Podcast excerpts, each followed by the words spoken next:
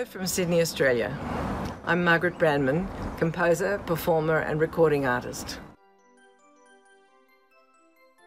So, you've had some major influences in your life when you look at the jazz music that you've created. There's been key personalities that have come into your life, and you speak about synchronicity a lot and things just happening out of the yes. blue, and life just takes on a new path, basically and it's like a confirmation when these synchronicities happen that you're happening that you're on the right path.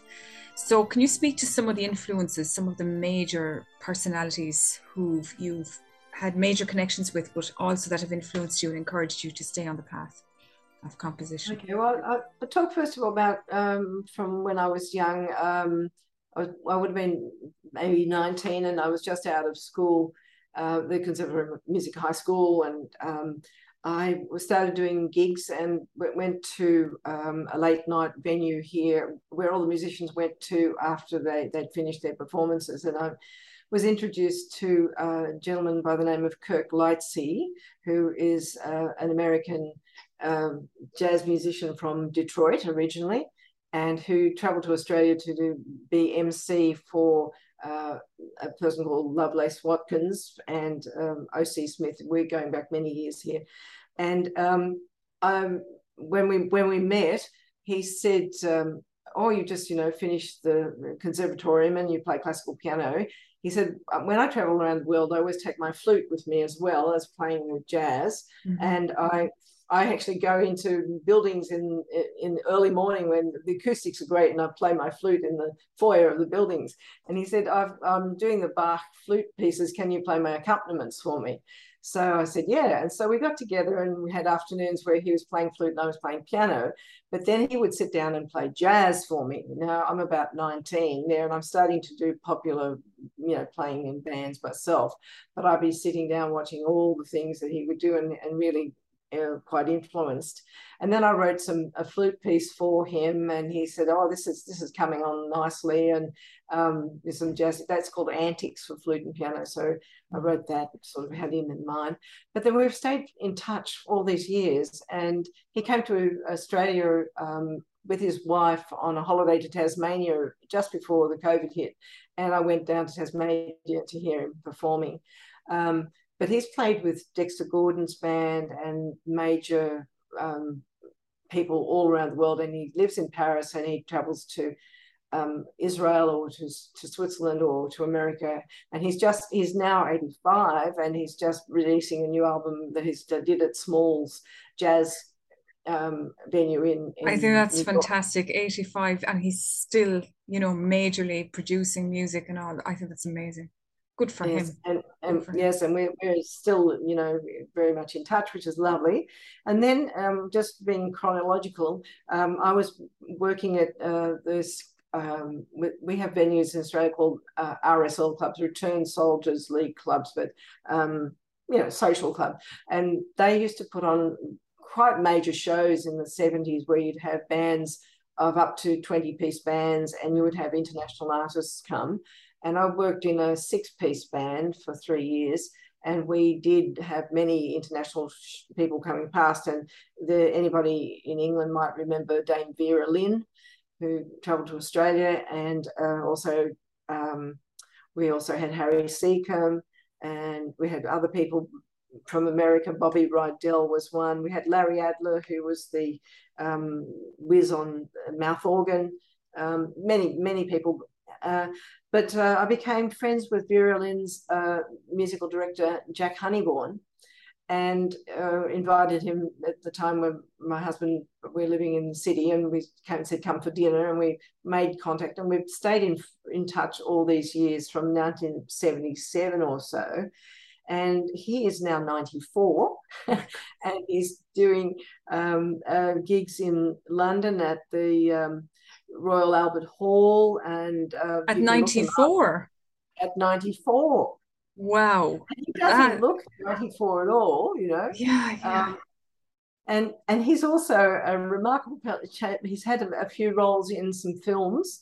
He's been in um, um, the the Peter Sellers movie The Party many years ago. I won't tell you what his role is, but I'll, one day I'll tell you what he played then. But he was also in a movie called Quartet, directed by Dustin Hoffman about um, a, retired person's home. Maggie Smith and um, um, uh, Connolly, Billy Connolly, were in that movie as well. Okay. And he's got a he's got a bit part where he he plays piano, and there's a yeah. So he, he's done some acting, yeah. and very remarkable person. So every time I go to London, I meet up. He was was playing at the um, Spice of Life pub for many years, every every fortnight with his band, doing jazz. Fantastic jazz player and um, and you know, accompanist. So um, that's been a delight knowing Jack for all those years.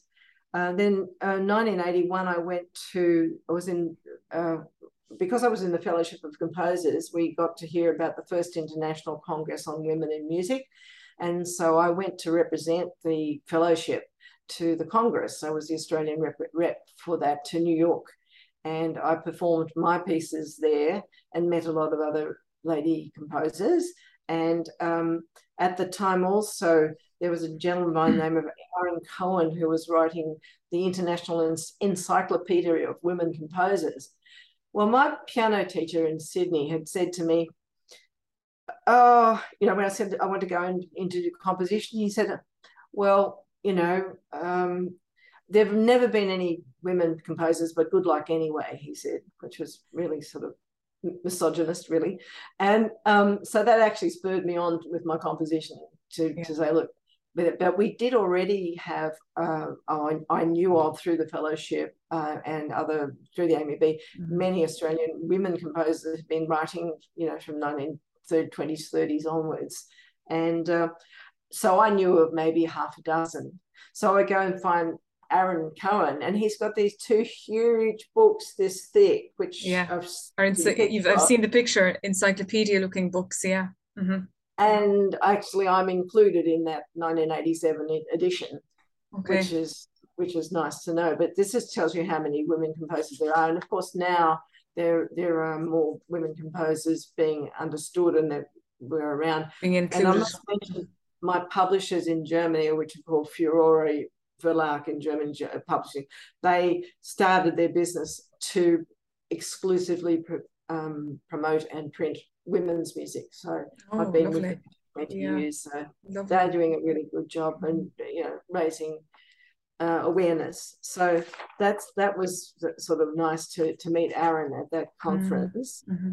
And then in 1995, um, we had a young chap by the name of Aaron McMillan, another Aaron, mm-hmm. and he had an idea to produce a concert of all Australian composers performing their own works. And mm-hmm. nobody had thought of that before. It was really good idea from this young man.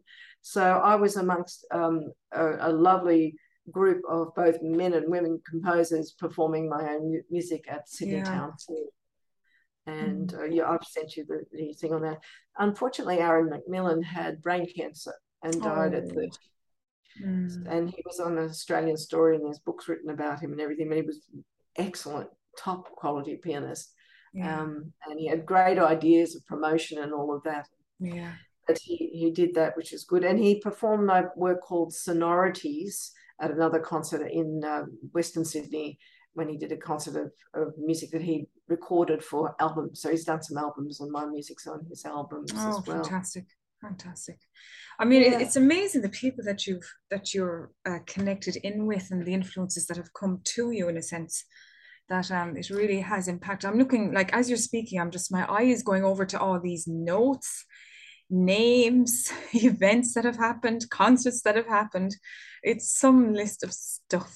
Some list yes. of stuff been exciting. When there's the next one was the, the 2005 International Congress on Science, Culture, and Arts in Hawaii, and uh, was invited to go to that and to perform. So I performed some of my songs, and I met a, a lady there who actually learnt my songs, and we, we she came she comes from Holland, and um, we're in touch. So we've we've performed several times at these conferences since then, and um, we, we you know produced some of the songs, and these were um, which date was that? Yes, I think we sang some of the songs of Love and Desire at that point. Mm-hmm. And um, I met a lovely, uh, legendary lady pianist, jo- Joanne Brackeen from New York, and she performed at the same time. And then when I went to New York in 2006, uh, I you know got to meet with her and go up to her apartment, and we spent the day together. And um, we had stayed in touch. She teaches at Berklee College, north of um, New York, mm-hmm. and she she had been somebody I, would seen on you know film clips and things when in the 1970s, even and 80s. Yeah, like, and there you myself. are connected. And, and, yeah, connected with that. Mm. Um, then we go to 12, 2012. They had the World Forum at Oxford University, and uh, I did a lecture on my music ideas with the patterns, the scale patterns and things. Mm-hmm. And then I did a performance and again performed with Elizabeth van der Kulik. And um, they were kind enough to, they, they just chose five people from the conference. And big surprise, we were given the Distinguished Intellectual Contribution Award for the continent. So I got the one for the continent of Australia, and others got them for the other continents. So You've got a good number of awards at this point, haven't you?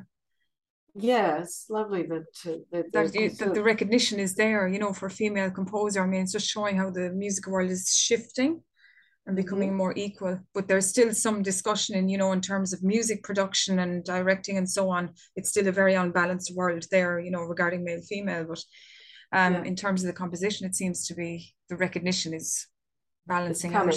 Yeah. But I, I, I still think the general programming for orchestras around the world is very skewed towards, you know, 90% male and 1% female.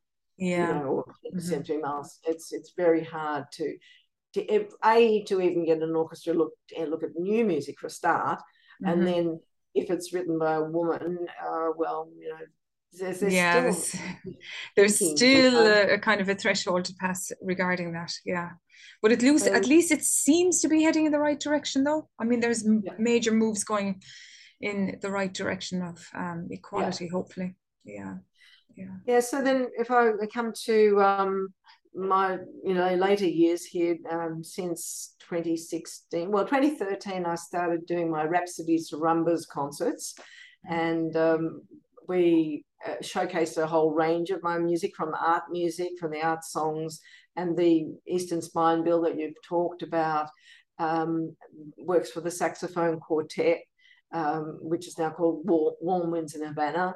And um, we, did those concerts for a couple of years with musicians from around Australia. And then when I started writing the um, the Cosmic Wheel, I uh, connected with Martin Cook, and that's another backstory. um, another story.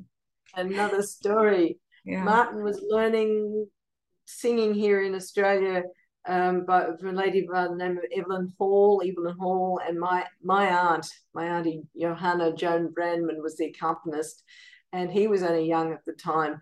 And when Evelyn and Joan used to go to concerts at the Opera House uh, together, so twice Evelyn got sick and gave her ticket to Martin. So Martin actually knew my aunt. He sat next to my aunt at concerts at the Opera House back in the 1970s.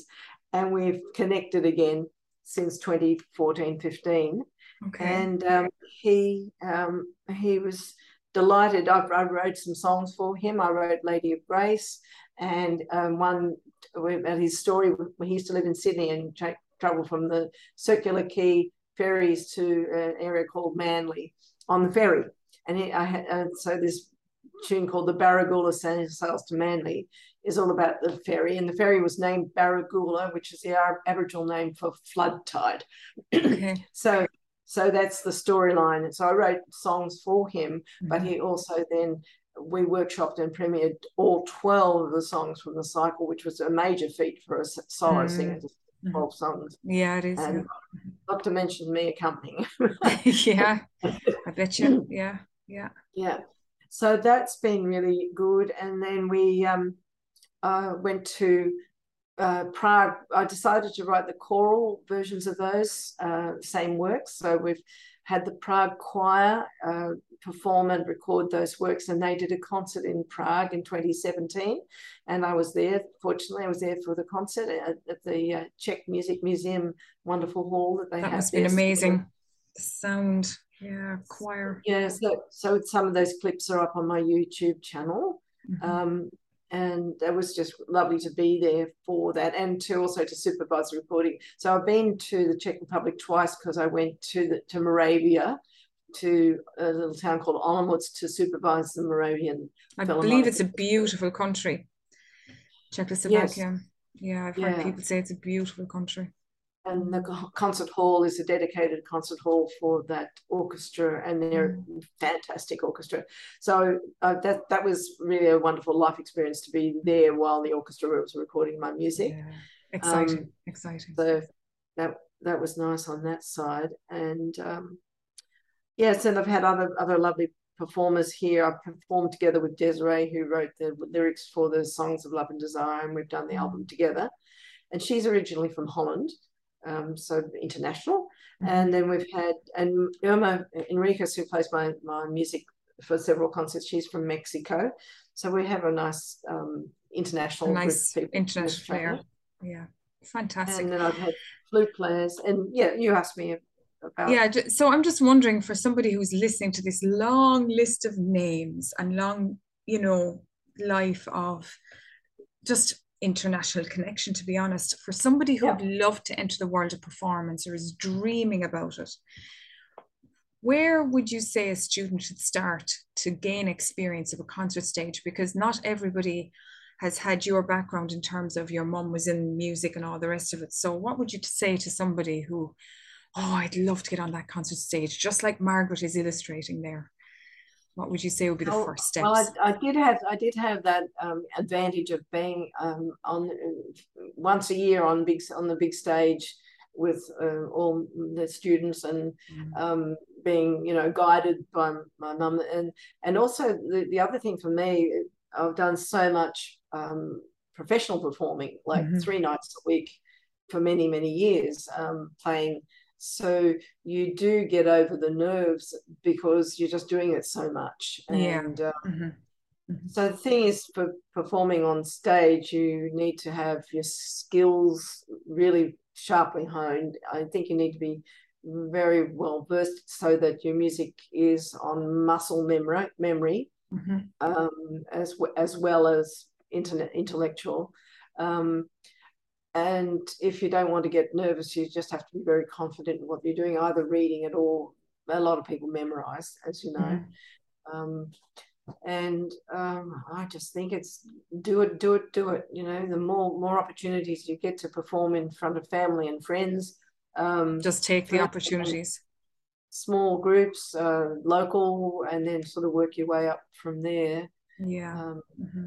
and how do you deal with somebody you've taught many students so have you ever come across somebody who has had a very nervous disposition when a, when they're coming to a point of performance like the date is set they're about to head towards that date and then it's coming closer closer closer and the tension is building for that mm. poor student how do you help them kind of surmount that well i think for my own students it's um my teaching strategies that um, get you to be familiar with your in- instrument um, and so that you can play eyes closed if you need to. Okay. If, if you can play your music eyes closed um, and navigate around your instrument, you're so at home with your instrument. Uh, then, if you do get a bit of tension, you're still going to find the notes that you need. Yeah. So, in other words, you're saying, so you're saying, have your work done basically and get it to a point where it's an extension of yourself, the instrument. Yes. Yeah. Um, and where, where it's becomes sort of second nature what you're doing. Mm-hmm. Um, My old then, teacher used to say autopilot. Yes. I think, yeah. You get it onto Bring that, it into autopilot. But, mm, but then you have to work on little areas with technical difficulties to to understand really what what is the intention of the composer? What is the pattern there? And if i can decode what that pattern is my hand will fall much better into where it has to go. If i haven't decoded mentally what mm-hmm. it is the hand won't do it. So um, a lot of practicing uh, i suggest is is the the look first look through and the an- analysis of the piece which is a mental practice which is worth five or six physical practices. Mm-hmm. So looking through something, analyzing. We had a, a, a, pianist here in Australia, Roger Woodward, his name, and his story was he would, back in the 70s, he would get the score of the concerto he had to play and he'd just get all the pages and put them right around the wall. And he would do his analysis on everything and, and work it all out um, before even touching the instrument. Very and interesting. I actually think that that's a really important thing as you're learning. Okay. Um, and then when you're when you're positioned then as a uh, pianist in a group situation, given that most of the world's pianists, when I'm talking of students now, are very much independent on their own doing their thing because you can't lug a piano on your back. so um, it takes effort in some cases for people to have the opportunity to play in groups. So, what would you advise a pianist who wants to get into the group situation of playing with other instruments? What kind of preparatory work should they do? Should they work a lot on oral work, you know, ear training and listening to a lot of music, or apart from having their own personal work done? What kind of advice rhythm. would you give? Rhythm. Rhythm, rhythm, rhythm. Uh, because if you're play, playing together with any ensemble, you have to keep in time. And that's the hardest thing for classical pianists to do is to come in and play in time because you know you, you do rubato everywhere and you, you put feeling in, and you and you pull this and you put in a pause and you do this and you do that. Yes. So then you come and you have to work in a strict rhythm with a drummer and a bass player and a guitarist. You can't do that. You have to know where to put the beat. Mm-hmm. um, I, I, must say for, for students I, I've got two books that I really like to use with the rhythm. One's a book called Counting Time. I'm going to give it a plug, and it, it's where the the gentleman has put the color boxes. Um, oh, not he hasn't put the color. He's put in boxes with the lengths, so the notes and the lengths, and uh, he does it all in black and white. White, but I put color with it, and I get my students to do that so they can relate the length of the note with the what what what does that symbol mean and yeah. then we have an Australian um, wonderful jazz pianist and, and educator. His name is Kerin Bailey, and he has a beautiful book called Rhythm Unraveled. And it's got pages of patterns and a fantastic CD of backing tracks. Oh, so lovely. Clap, clap along or play along um, with the backing tracks. And he has a whole section on jazz rhythm and style in within that book as well and I love using the, the book and the CD with all my students. And it's like, where is that beat? You know, and and th- because of that audio tracks, you really feel whether it's an eight feel or a swing or mm. yeah, it's it's, it's a great resource. So, Okay. Um, yeah, and I mean, there's yeah. apps out there now. Tomplay, I think, is one that comes to mind that um, a lot of people are talking about in terms of utilizing it as backing track for your part, you know, whether yes. it be real core classical music or otherwise. Um, yeah. So that's great. That's great. But also the other thing is you need to put, you know, you need to know your chords and to improvise. Like you, your ear training is very important too, because so, sometimes you might play without music all, altogether. And if you do, if you know what the chord progression is for the song, and you're thinking one six two five one in degree numbers and things like that, that helps. So you can do it in any key um, yeah, so uh, to play, you know, come out of the classical and learn learn your classical from the point of view of a jazz musician. Look at what chords Bach used, mm-hmm. what chords Beethoven used, and, yeah.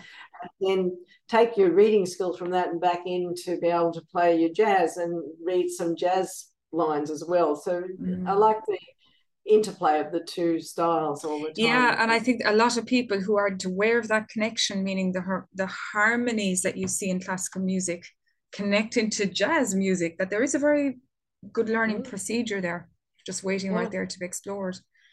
Yeah, and sometimes you go, oh, oh, aha, I found, look what I found here. Bach did a, Bach's favorite chord, I think, is the dominant seven flat nine chord. Yes. So next time you play a piece it, you look for the dominant seven flat nine. Flat That one. okay, I remember that one. Okay, I remember that one. So earlier in the interview, we referenced about pop music, and you have some materials provided for students who love pop music. Everybody likes some form of pop music. So you have a book called, I think you were titling it Hot Tracks. Yep. Mm-hmm. Yeah, so I, I um, uh, I think I spoke about many years ago. I did many arrangements uh, of of popular music, and um, this one was one I published myself. And I've got "Morning Has Broken." I've got "The Piano Man" um, in it, and I've got um, various things that are very tuneful, but they're popular that people might know. It's also got some party songs. It's got "Happy Birthday" in because actually my mum said to me, people can get to fifth and sixth grade piano and they still can't play happy birthday. So you would have happy birthday in there. So basic. Uh, yeah. yeah. So it's, it's got some good material and it's mm, between first and second grade. It's got the chords written above too. So if you wanted to take the melody and, and dress it up and do some more with it, and you, you could read your chord symbols, you can do that as well. Um, so good. that's hot tracks, and there's there's another one which is called junior tracks, which is a more uh, for for the young ones starting, and that's more like I've got um, uh, I've got Twinkle in there, and I am a fine musician, and pe- things that the, the children would know, but mm-hmm. re- arranged again pianistically with both hands on, and not just one note at a time thing. So this is the thing about my arrangements. A lot of other arrangements is like three notes in this hand and two notes in that hand, and that's right. Yeah, and they're very bare. You know, they're they're lack interest and just they don't sound right. Yeah. So I have a bit more of you know hands hands um, contrary motion and uh, nice harmonies in there, but even say with two only two notes, you know. So yeah, so um, yeah, check out my hot tracks book on my website and and have a look at. I've got the the tunes and the list of tunes on there, but they're all. Um, I try to do interesting things with the music, not just uh, mundane. So it's a, a, bit of a twist. yeah, that's what I've seen. That's what I've seen is that with some of the arrangements that are out there, they're very bare and not true to the piece of music that you know very well. So it's mm. it's lovely to see this refreshing set of books there available for students. What age group would you suggest these would be suitable for? Oh, I've kind of had some six, seven year olds, eight year olds going on to that, but also the adults like it because it's it's you know it's, it's got adult tunes that they would have heard um, okay. uh, on on the pop radio. And I mm-hmm. wrote one one original one in it's called River Dance, and it's got a very Irish feel to it. So you'll have to have. oh, there we we have to have a look at that one. Have to have a look at that one. Great. Love to finish interviews like this with a couple. Well, actually, four fun questions. And in your case, these are multifaceted questions. So the first one is, what musical secrets or what secrets have you learned so far in your career?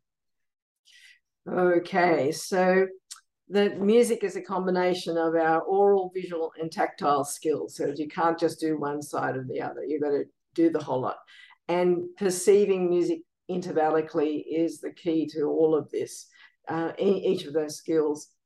And once you do that, you it leads you to see music in shapes and patterns, and you can um, sight read better. And for pianists, you can use the geometry and the layout of the piano to feel your way through, and it helps you remember scales and chords and arpeggios and those sorts of things.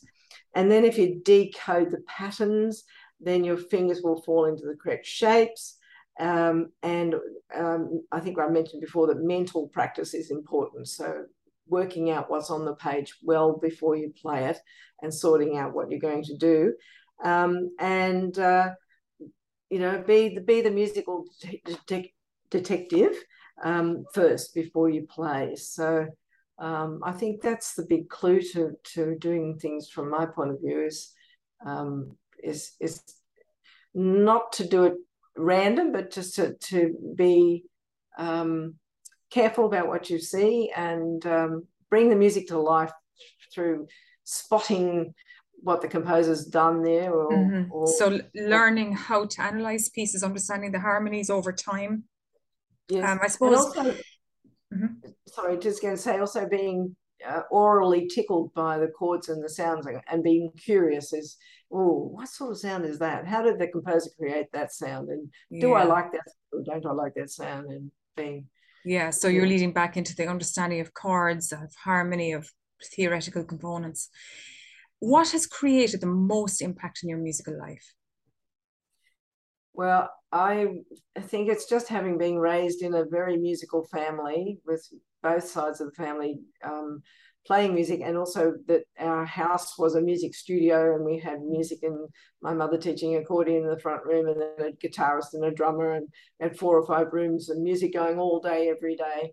And my mother would turn the radio on for the time she, she got up in the morning, and we'd be listening to all sorts of things from classical through to um, her favorite. Um, she said, I love Frankie, it's uh, Frank Sinatra. Yeah. so we'd be listening to a range of things. And um, yeah, so I was exposed to a lot of music. It was around me all the time. And we discovered that I had um, perfect pitch when I was about six from the, the fact that I'd started learning when I was four and I already knew what a G was, um, the sound, and I was able to relate that sound to the pitch, and uh, I've kept. Yeah, that. but one thing you shared with me, and I think many people might be aware of this, that perfect pitch is a learned skill or can be a learned skill. Some people think it's a God-given thing you're born with, but you just shared before we recorded this section is that if you're young enough and you get exposed to perfect, you know, pitches of sound, you can then have perfect pitch yeah the, the the memory you if it, it, it's like early memory thing. So your, your memory for the pitch uh, can get established. They say if you, you do it before you're 5 mm-hmm. um, then you get that memory for the pitch and uh, um, it, it can stay with you as it has with me. Uh, some other people can learn one pitch like a violin just one note that they knew they know always know what that one note is and then they can do relative pitch from there so that's useful for a lot of instrumentalists to get to know exactly where one is. I find I, when I'm trying to find the pitch, I, I can sing it. I remember where it is in the sound in my voice.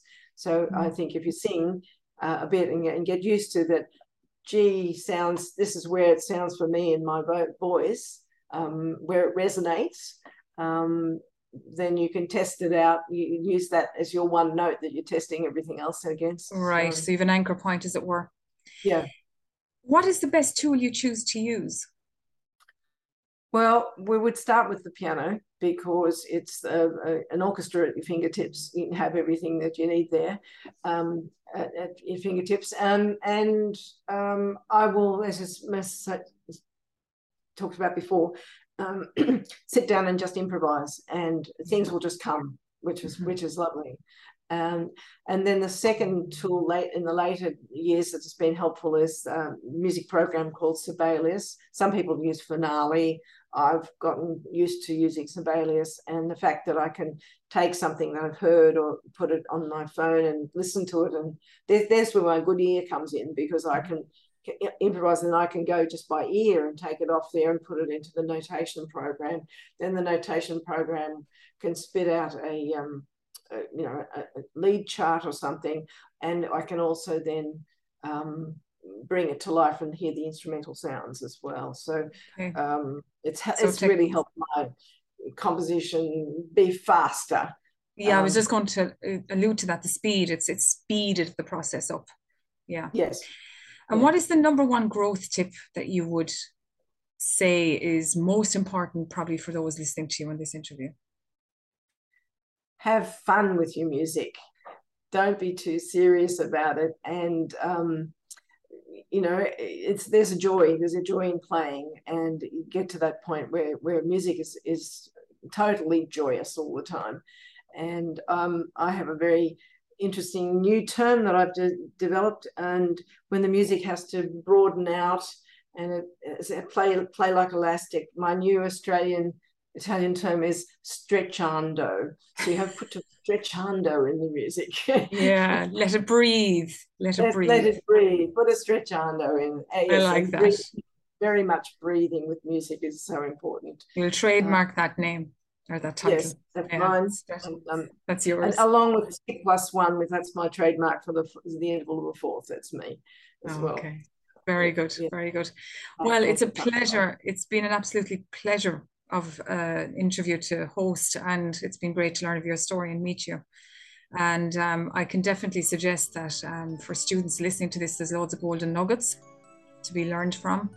And um, anything new or, you know, any concerts, you know, let us know about them. We can publicize them here on the podcast. Absolutely. So thank you very much for coming on. Thank you very much for having me, Sylvia.